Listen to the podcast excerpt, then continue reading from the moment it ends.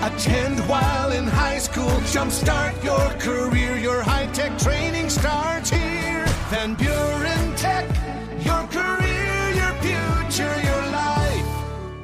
Kathy Wagaman, Executive Director for the South Haven Area Chamber of Commerce, joins me every other week with three good things. Kathy, count them one, two, three good things. What's up? Oh my gosh, yes. Well, first of all, the first good thing is you better get on your bike or grab the dog, put the dog on the leash, or get in the car and head to the Scott Club which is on Phoenix Street, 652 Phoenix. It today is their collectibles and rummage sale. It starts at nine, so hurry so you get the best deals. Huh?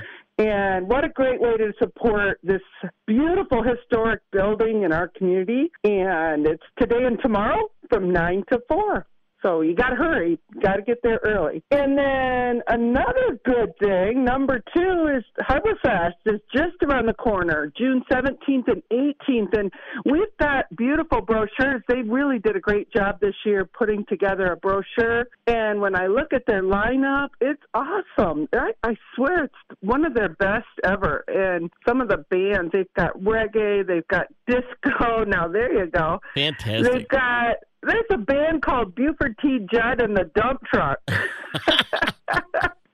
there's a thing. I, this ought to be fun. It's called Flames and Dames Fire Show, and that's Saturday night from 10 to 10:30. And I don't know what that's going to be, but it sounds very cool. So it's just cool. They've got a great lineup. There's a mermaid tank, there's rides and games, and of course the dragon boats are back, and there's Yes. a big boat. So don't miss that event. 17th and 18th of June coming right up. Number three, get over to our disc golf course. I want to tell you, we've had a huge improvement there on the course. It's over on 14th Avenue between Blue Star Highway and M140. It's free to play, but the big improvement there is that we put in cement tee boxes. We had before crushed concrete, and we just found that it didn't hold in place. So we made the investment to put in cement tee boxes. So that's a big improvement,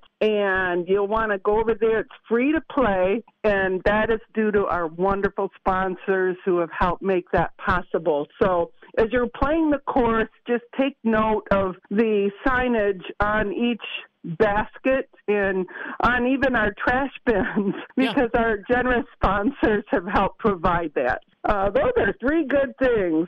People want to know more about these things. Where do they go? They can call us at the South Haven Chamber of Commerce at 637 5171 or go to our website at southhavenmi.com. Three good things with Kathy Wagaman with the South Haven Area Chamber of Commerce on Cozy podcast at WCSY.com.